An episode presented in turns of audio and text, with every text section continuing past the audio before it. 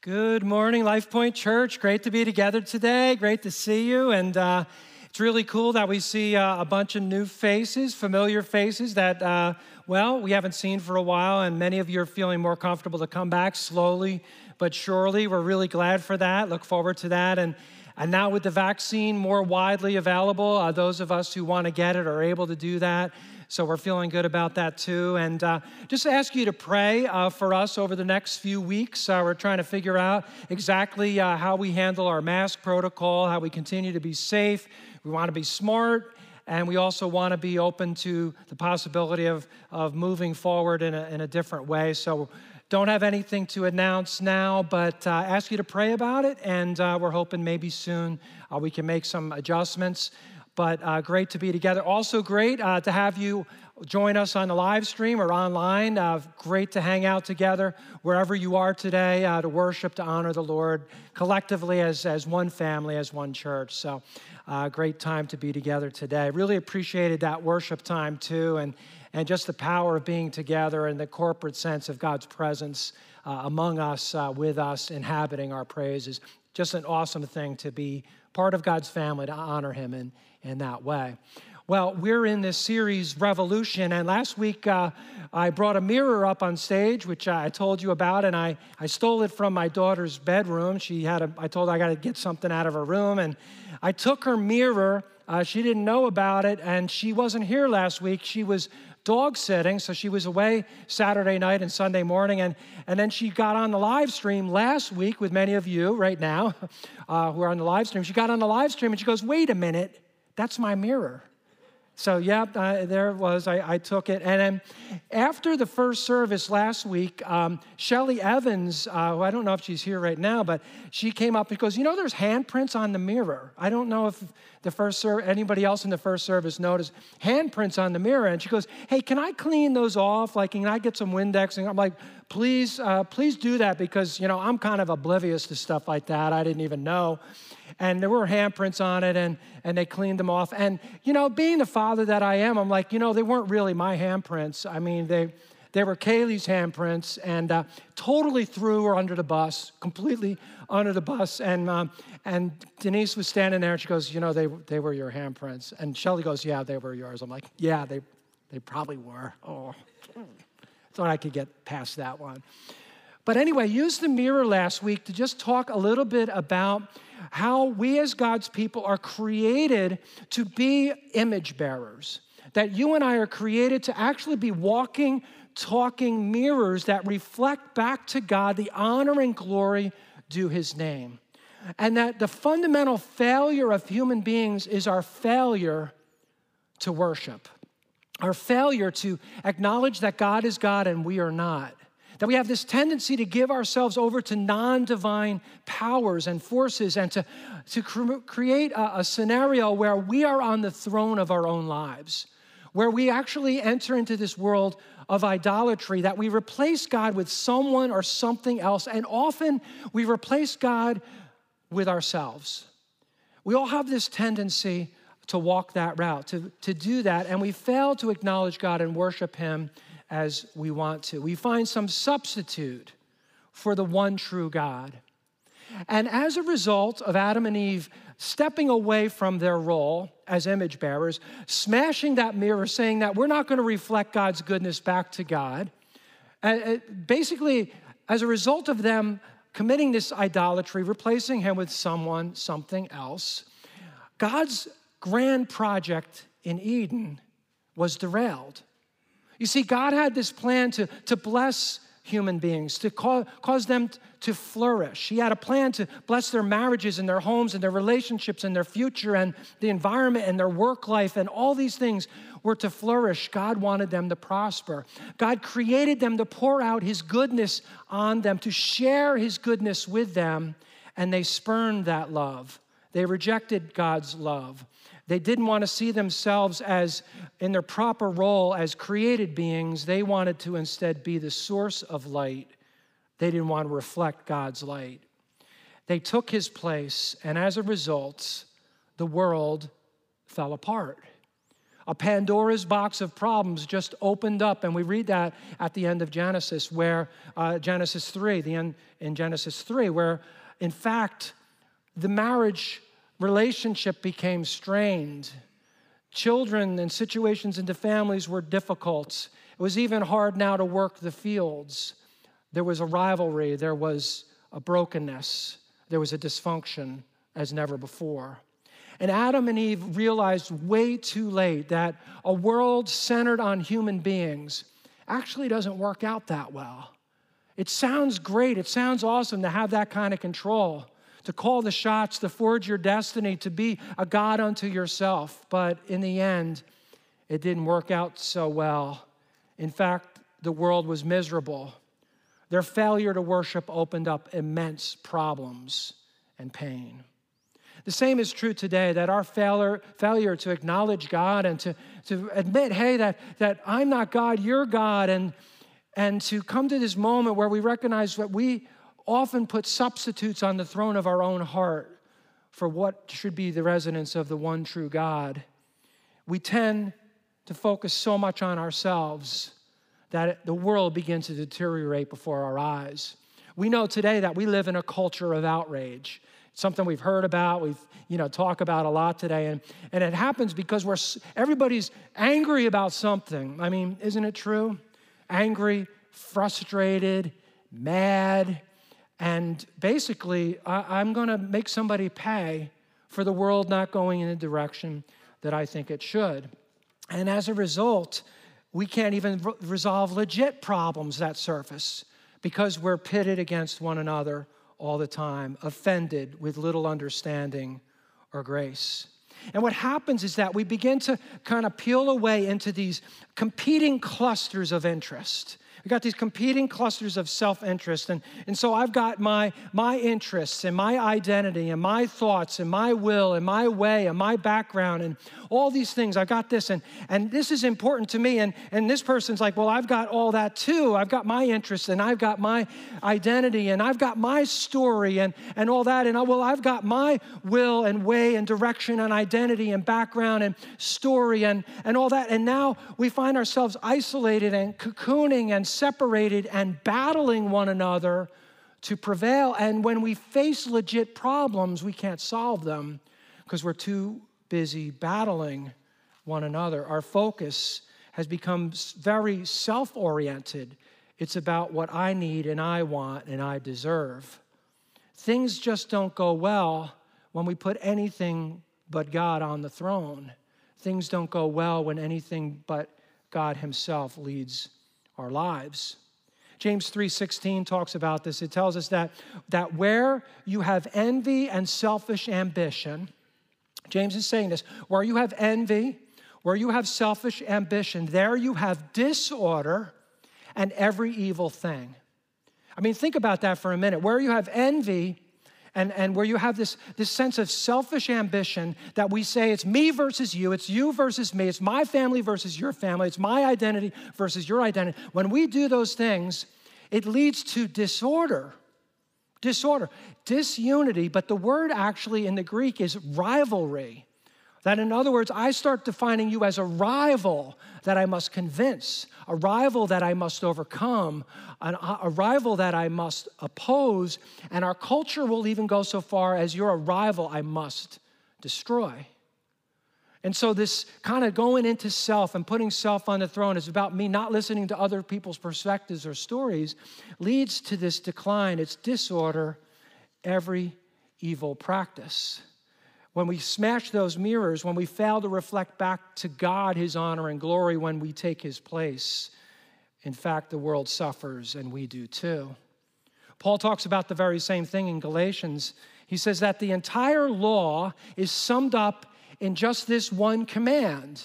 I mean, think about that. The, the, entire law, the whole Old Testament, all the commands, hundreds and hundreds of commands, are summed up in just this one command, this one law. You're to love one another. Love your neighbor as much as you love yourself. And our world says, well, no. I mean, I'm going to love myself and compel my neighbor to love me. and what I want to do and what I'm hoping to accomplish and my agenda. It's like, and if they don't, well, then I, I can't really love them because they're not loving me. And God's saying, no, you're actually supposed to love your neighbor as you love yourself. And it goes on to describe here what happens if we don't. If we don't step into a world where we love even the difficult person, even the one we disagree with, even those we might even consider enemies, the world begins to decline before our eyes still more. It says, if you keep on biting and devouring each other, watch out or you will be destroyed by each other. Now, when I was thinking of that language of biting, I, I can't help but go back to stories in my mind of being a parent, a father uh, of four kids. And I remember one time uh, holding my son, my oldest son, Stephen. He had just gotten a, some teeth, okay? And he was teething, and I was a new parent, and I didn't realize that there was some danger involved in holding him the way I was holding him. So I'm, I'm holding him, and I don't have a shirt on. I didn't have a shirt on. And, and I have to say that he, he, all, he peed on me. He peed, and, I, and I'm sorry, I know that this is church and all, but he peed on me, which was a big mistake on my part because I thought, you know, maybe he wouldn't do that, but he did. But there was something even worse. He decided that he was going to take a big chomp on my chest, and he bit down on my chest. And, you know, and I don't remember a lot of stories about, you know, the kids growing up. I remember a few, but not all of them. I remember that one. Because if you've ever been bitten, man, you can see the stars of the constellation. It hurts so bad. It hurt, it hurts so much. And I'm like, you know, I should have known the kid's teething not to like cuddle him like this, but I did, and he didn't know any better. But man, does it hurt if you get bit? It does a lot.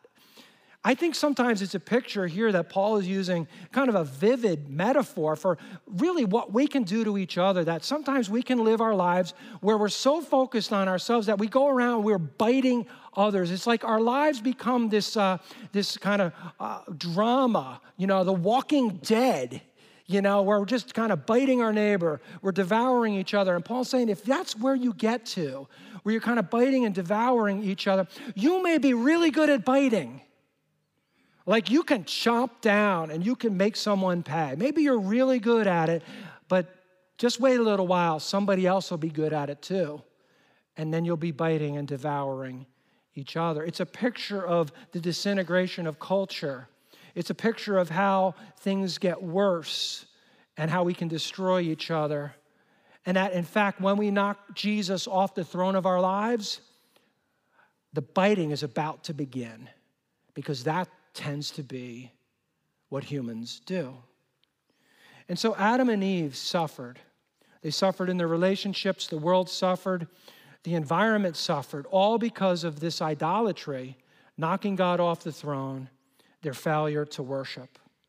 But what's really amazing about God, what's amazing about this story and the entire story of God in the Bible, is that God is not deterred by our failures.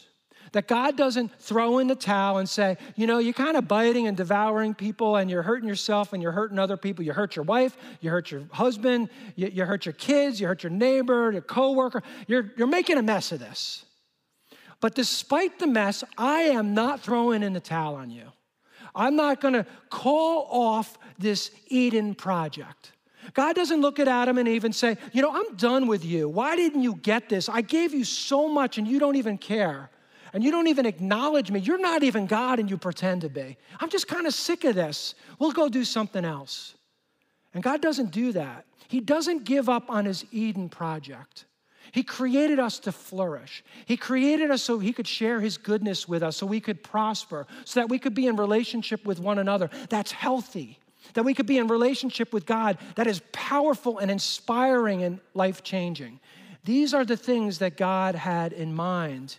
But despite our catastrophic failures, God doesn't shut down the project.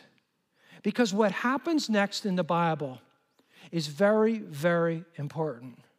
This is where God sends a lifeboat. He sends a lifeboat to save drowning humanity. I mean, think about a lifeboat. It enters a ferocious storm.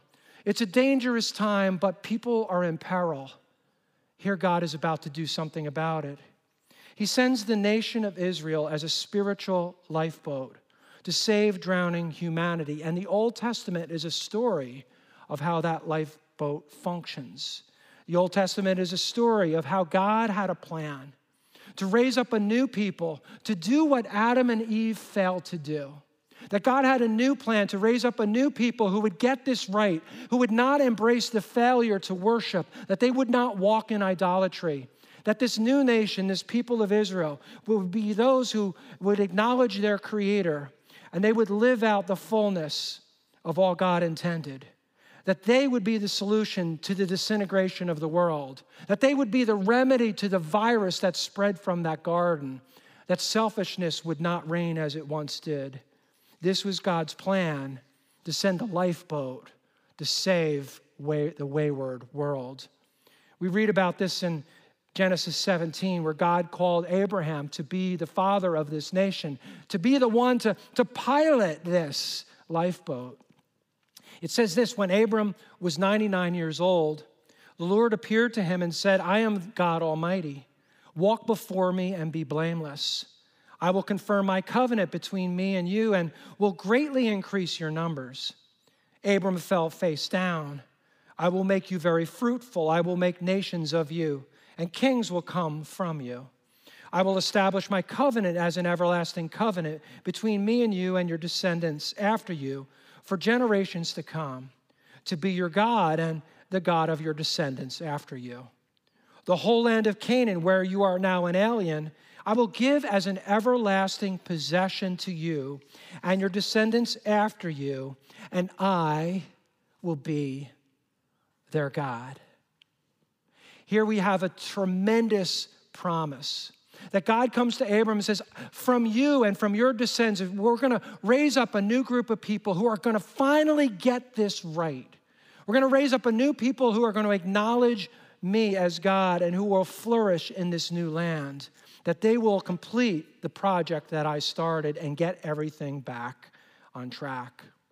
And it's interesting to look at the parallels between uh, Eden and the promised land, the land of Canaan that was described here to Abram. There's a lot of par- parallels. Life in the, this new land would be the answer to their removal from the garden. They've been removed from the garden, but God's going to give them a new garden, a new land, a land flowing with milk and honey. This new land would be a place where, where God would be present among his people, just as he was with Adam and Eve and walked in the coolness of the day. Now there would be this new land, this promised land, and, and God would occupy it, and his presence would be unique within the tabernacle and one day the temple. This would also be a land of peace, a land where there would be a sense of uh, honoring God the way God deserves to be honored, just like God intended for uh, the Garden of Eden itself. And it would also be a launch pad to bring this hope and life and peace and relationship with a living God to the world. Now, the land of Canaan would be that launch pad, and the land, the people of Israel would be the ones to live it out. I think the parallels are powerful because it tells us that, in fact, God just keeps giving. He keeps pursuing. Even when we bite and devour, he says, The day is coming when I'll raise up a new people who will finally get it right. I think this says something about God Himself that God has a good plan for our lives, and even when we screw it up, He never gives up on us. God has a good plan for our lives, and, and even when we screw it up, and we do, He never, ever gives up on us.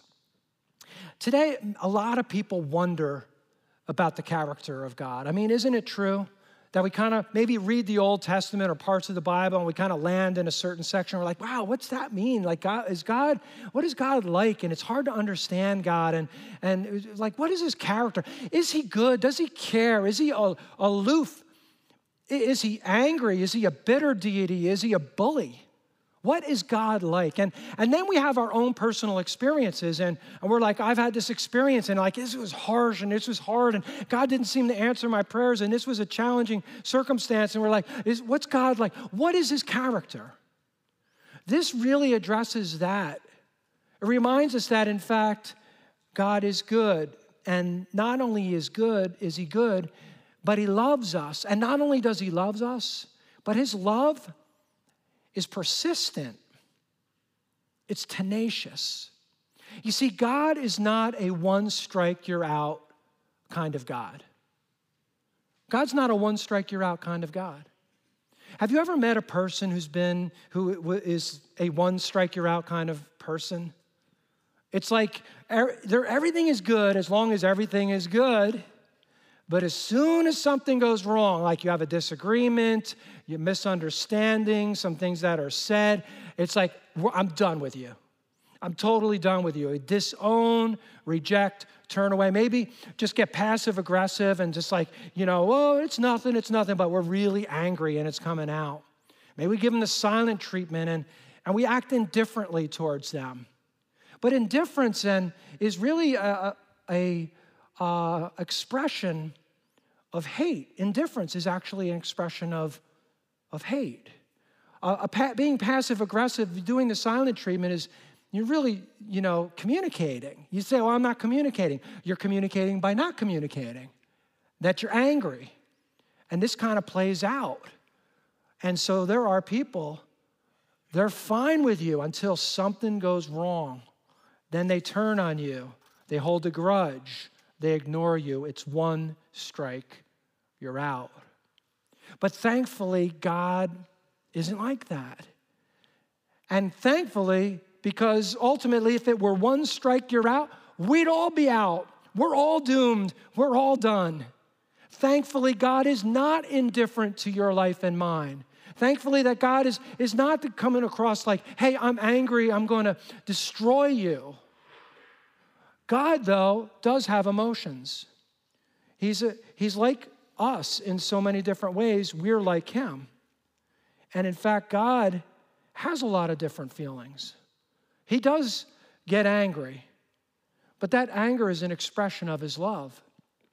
It's like a parent who gets angry at their kid because they're drinking and then they get behind the wheel of a car and you're like, How could you do that? Why would you do that? It's like you get angry. Why? Because love is protective. What's the best interest for our kid if they're stealing something at work or they're getting into a chaotic, bad uh, relationship or with a bad group of people? It's like that makes a parent angry. And our anger is tricky because it's almost always mixed with self interest. God's love and anger are pure, and it's always protective. It always has our best interest in mind. And God feels all those different emotions, and yet He still persists in His love. But here's what we learn about the Bible human beings keep receiving that love and they keep testing the boundaries of that love. We continually test God regarding this commitment. We test his patience over and over again. We tend to do this, humans do this. And as we read further into the Old Testament, we see it taking place again. Once again, this commitment to his people is then strained because it became apparent that Israel was not taking on that role. That Israel was just like Adam and Eve. They smashed that mirror and said, We don't want to reflect you to the world. We don't want to reflect your goodness back to you. Actually, we'd like to take your place as well. And all the failures in the garden, the failure of worship, the, the failure to reject idols, now just become nationalized. The whole nation turns from God. They've heard from him, they've benefited from him, but they too have spurned his love and said, I don't need you anymore. But all of this raises the question for us what happens when the lifeboat that God sends to save drowning humanity is itself engulfed by the waves? Like, what happens now? Israel was supposed to get this right. They were the lifeboat. People are drowning in self interest. The world is in chaos, it's falling apart. So God sends a lifeboat and says, I'm going to raise up a people who love me, who get it right, who love others, who demonstrate this commitment to honoring me, who reject idolatry and self oriented ways. And they fall prey to the same problem. What do we do now when the lifeboat God sends to save the drowning world, our world, drowning humanity, is overtaken by the storm, the wind, and the waves? I think we could look back and say, well, God, maybe He'll give up now. Everybody's blowing it. Everybody's saying we don't need you.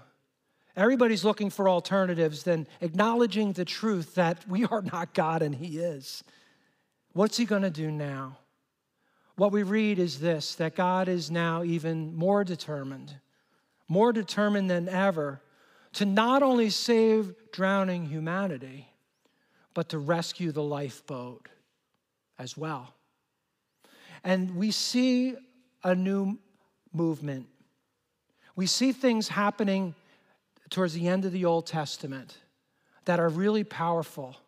Predictions are made, prophets are raised up, men and women at times who have heard from God and who talk about something unreal that God is about to do, a forecast initiated, inspired by the Holy Spirit about how God is going to do something mind blowing, unexpected, unreal. We start getting a glimpse of this from the prophets like Malachi, who says, See, I will send my messenger who will prepare the way before me. Then suddenly the Lord you are seeking will come to his temple. The messenger of the covenant whom you desire will come, says the Lord Almighty. What? What does that mean? It's like there's going to be this messenger, like somebody's going to come with something important to say. And they're going to prepare the way for, for God, it seems, to come to the world, to come to this earth. Suddenly, the Lord you are seeking will, will come to his temple. He'll reside once again on this earth. What in the world could that possibly mean? But Malachi is not the only one that, that talks about this. Isaiah, verse 1 through 5, and Isaiah 40 says, Comfort, comfort my people, says the Lord God. Speak tenderly to Jerusalem and proclaim to her that her hard service has been completed and her sin has been paid for, that she has received from the Lord's hand double for all her sins. A voice of one calling in the desert, prepare the way for the Lord. Make straight in the wilderness a highway for our God. And the glory of the Lord will be revealed, and all mankind will see it together.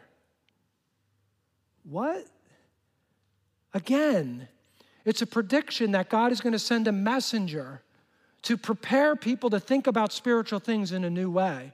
Prepare people to step out of their everyday zone, their everyday routine, is to begin becoming more conscious of a God that they've neglected and rejected and turned away. That there would be this messenger who would pave the way and that, that God Himself would eventually come. It says the glory of the Lord is actually going to be revealed like he's going to show up. Yahweh himself will show up on this planet. And it won't be in private, it won't be in the corner, it won't be in a dark moment somewhere in a dark alley. It's actually going to be visible, public. All mankind will see it together. We learn 700 years later that this messenger sent by God and predicted by the prophets was John the Baptist that God raised up this man to prepare people to think about spiritual things. When in fact they were zoning into all kinds of things religious legalism and fighting Rome and battling and just trying to make ends meet. And they weren't thinking about God or spiritual things. And so John the Baptist comes along and says, Listen, you got to get ready because God's about to do something unreal and unbelievable. And I don't even fully understand it, but we need to get ready and think anew about the things of God. Jesus told us that John the Baptist was that messenger, and that messenger told us that Jesus was the Messiah, the Son of God, Yahweh, the Lord Himself, who'd come in the flesh. God's original project was actually back on track. That God Himself said every other avenue to save this world has failed. And so now I'm going to do this myself. I'm going to get individually involved in this. I've got something I have to do. All this history is super important because it tells us that the only hope for drowning humanity is knowing the living God. The only hope for us to step away from our idolatries, to know the living God. The only hope for us to, to step away from the disintegration as we get into our clusters and we battle and we have rivalries and we are upset and angry. The only solution to the brokenness and dysfunction of our world is to know this one true God. And all of it leads to hope because this story culminates in a way we would not ma- imagine. It culminates when Jesus came and lived and died on the cross. In fact, the cross is the end of the story. The cross is, is, the, is the key component, the linchpin for saving this world. And the connection is vital. 1 Corinthians 15, 3 through 4 says, For what I received, I passed on to you as of first importance that Christ died for our sins according to the scriptures, that he was buried, that he was raised on the third day according to the scriptures. When it says here, Jesus died according to the scriptures, what it's saying is that Jesus saw himself as part of a larger drama. It wasn't like a haphazard thing, like Jesus was born It's like, you know, I think I'd be like a Messiah. I think I could do that. Wouldn't that be cool? Like I could do and like stuff for people and I could have a following and all that kind of stuff. There were a lot of people who came along and said they were messiahs, but they weren't.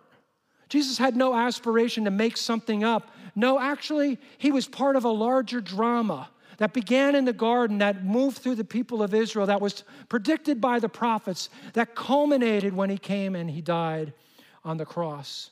And it explains a, th- a few things like why Jesus, at the end of his life, was so willing to go to the cross. It explains this because all the history sets it up and it gives us understanding. Like, why does Jesus, at the end of his life, have su- such a death wish? We looked at this a few weeks ago, but Jesus had every opportunity to get out of it. He had every opportunity to take the exit door. I don't need to die. I could find an alternative. There's other things I could do. But he kept messing it up because it seemed like this man just plain wanted to die. And so when they begin to accuse him and they, they make accusations against him, it says that Jesus didn't respond. And you're like, what? Why would he not respond? If somebody uh, is antagonistic towards you or attacks you or, or you know, says things about you, or, what do you tend to do? You're like, no. They say something, you're like, no, actually, no. That's not, that's not the end. And we go back in them. We're like, I'm not putting up with that. Are you crazy? That's wrong. We fight back. But Jesus, he just was silent. It's like, you are this and that and that. And Jesus is like, and the disciples are like, come on, this is your opportunity. You're awesome with words. Use them and he wouldn't. And then they, they said, Well, you know, are you going to talk at all? And then when he did talk, he said inflammatory things that didn't benefit his case. They're like, Yeah, he really has to die. The more he talked, the worse it got. He said everything on purpose. He's in the garden and, and they're out there to kill him and, and they're going to take him away. And Peter pulls out the sword and slices off Malchus's ear. We looked at that, and Jesus had the perfect opportunity at that moment to mobilize hundreds and thousands of people. They were just poised and ready. All he had to say is, like, hey, this is time. This is time. All his followers would have stepped up. There would have been a major revolution, a violent revolution to overthrow the corrupt forces of the day. And he didn't take advantage of the opportunity. And then he has poised on the boundaries of the Garden of, the Garden of Gethsemane. Battle tanks, battle tanks, all staged, all ready to go into battle to fight for him. Angels, myriads of angels, legions of angels, just ready, like, you know, tell us we're ready, and no, roll in and knock out the enemy. destroy those who made these false accusations. And Jesus took no advantage of any of those things. It's like he had a death wish, and he did. Because he knew this project in the garden required his own personal intervention. You see, Jesus died on the cross to get the Eden project back on track, to forgive us, save us from the consequences of our sin, restore us, and start a revolution that changes our broken world. The entire story, from beginning to end, describes God's revolutionary work. In fact, N.T. Wright, the theologian, says this The cross was the moment when something happened as a result of which the world became a different place, inaugurating God's future plan. The revolution began there, then and there. Jesus' resurrection is the first sign that it was indeed underway. When Jesus died, our individual personal world was radically changed. Now we know without a doubt that we are loved. You are loved. Now we know that we matter to God. You matter to God. Now we know that God has a plan for our lives. God has something set up for your future. God has good in mind for you. God wants you to prosper. He wants you to flourish. And He wants to remove all the things that are obstacles to the good life He has planned for you. We know personally that there's a revolution going to take place, that God has a plan that we deeply matter to Him, that He's even willing to suffer for our good. We also know that when Jesus died, this cosmic world was changed. The environment was completely changed. Seeds of an emerging new kingdom were sown that would get stronger and bolder and more powerful that would spread seeds leading to a new kind of people, living a new kind of life, leading us into a new kind of world were sown. This cosmic world is not the same because of the cross. And it really comes down to this moment for us. It's our turn to see where we fit in this story. It's our turn to see the role that we play in our moment, in this hour, and in our generation. And the starting point is letting God do a revolution within us to change us personally. To come to this point in our lives where we admit that we have been just like Adam and Eve, that we've been just like Israel, that we've lived in these self willed ways. We've put idols in, in, God's place, and it has not gone well for us. People and things and other things, and certainly our own self, we've put there in His place. And so, have you come to the point where you've admitted that you've done that? We've all sinned, we've fallen short. And have you walked this road? This road of self interest, where we're walking this road, it's got all kinds of potholes, it's not going so well. But have you repented of that? Living this life of, of about some other idol, some other pursuit, something else is leading your life. We've all allowed something else to lead our lives. And have you walked this road and then done this 180? Because that's what repentance is. It's where we're walking this certain road. We're walking away from God. We're calling the shots. We're taking the throne. We're walking this way. And then we repent and we do a 180, just like that. And we go back to the God who created us, who wired us, who loves us, who died for us, who forgives us, who sets us free. Have you made that decision? The revolution begins in our hearts. It's where we exchange our imperfection and failures for God's perfection and righteousness. It's the greatest gift the world has ever known. And if you've stepped off the throne, if that's true for you, it's like, yes, I've, I've done the 180.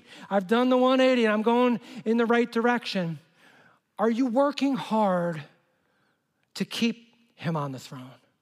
Are you working hard to stay in this direction? Because you're going to constantly feel this pull.